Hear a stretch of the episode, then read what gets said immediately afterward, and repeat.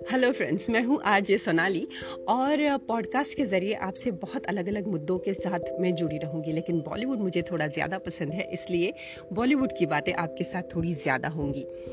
जब हम बॉलीवुड की बात कर रहे हैं तो मेरा पहला पॉडकास्ट है फ़िल्म रिव्यू का। बाला फ़िल्म के रिव्यू के बारे में आपसे बात करूँगी। तो बाला फ़िल्म की जब हम बात करते हैं तो मूवी में आयुष्मान खुराना, यामी गौतम और भूमि पेडनेकर, ये प्रमुख भूमिकाओं में है। अमर कौशिक ने इस फ़िल्म को डायरेक्ट किया है। अमर कौशिक की बात करें तो उनकी इससे पहले की जो हिट फ़िल्म थी, वो रही है स्त्री, जो कि वापस से अलग मुद्दे के साथ जुड़ी हुई थी, अलग टॉपिक और एक अलग ही, कहते हैं ना, लोगों को एक सोच के एक लोगों को एक सोच देने की की कोशिश कर रही थी। और बाला फ़िल्म भी ऐसी ही मूवी है, जिसमें लोगों को कहीं ना कहीं थोड़ा सा सोचने पर मजबूर होना पड़ता है।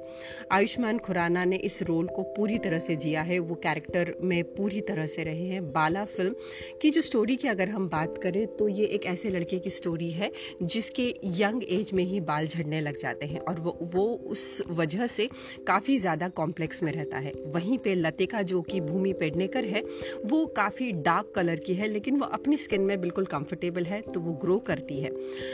और साथ में परी, यानी यामी गौतम है, जो वाकई परी की तरह दिखती हैं और बहुत खूबसूरत है।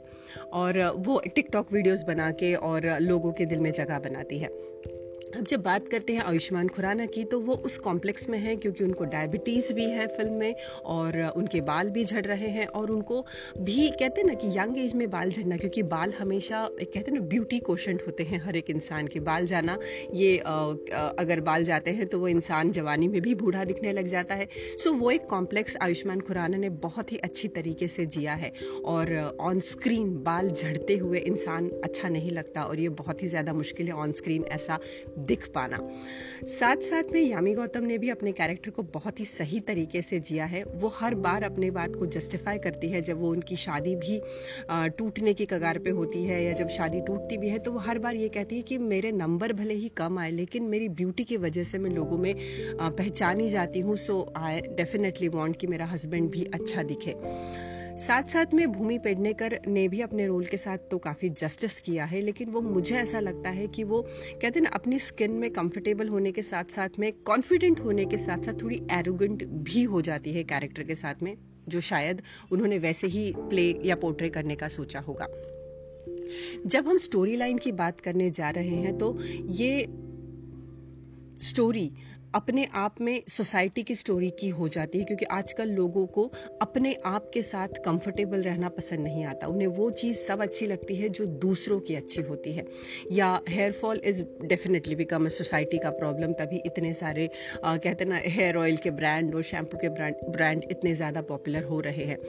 फ़िल्म में म्यूज़िक सचिन जिगर का है और साथ साथ में एक जो हैरी संधू का गाना है, कुड़ी मैनू कैंदी ये गाने को रिक्रिएट किया गया है। फ़िल्म में म्यूज़िक जो है बैकग्राउंड स्कोर है या जो गाने हैं, वो फ़िल्म की स्टोरी के साथ ही चलते जाते हैं। फ़िल्म डेफिनेटली सपोर्टिंग कास्ट के साथ में भी बहुत इंपॉर्टेंट हो जाती है। सो सौरभ शुक्ला सीमा पहवा uh, जो अभिषेक बनर्जी जो स्त्री में भी थे।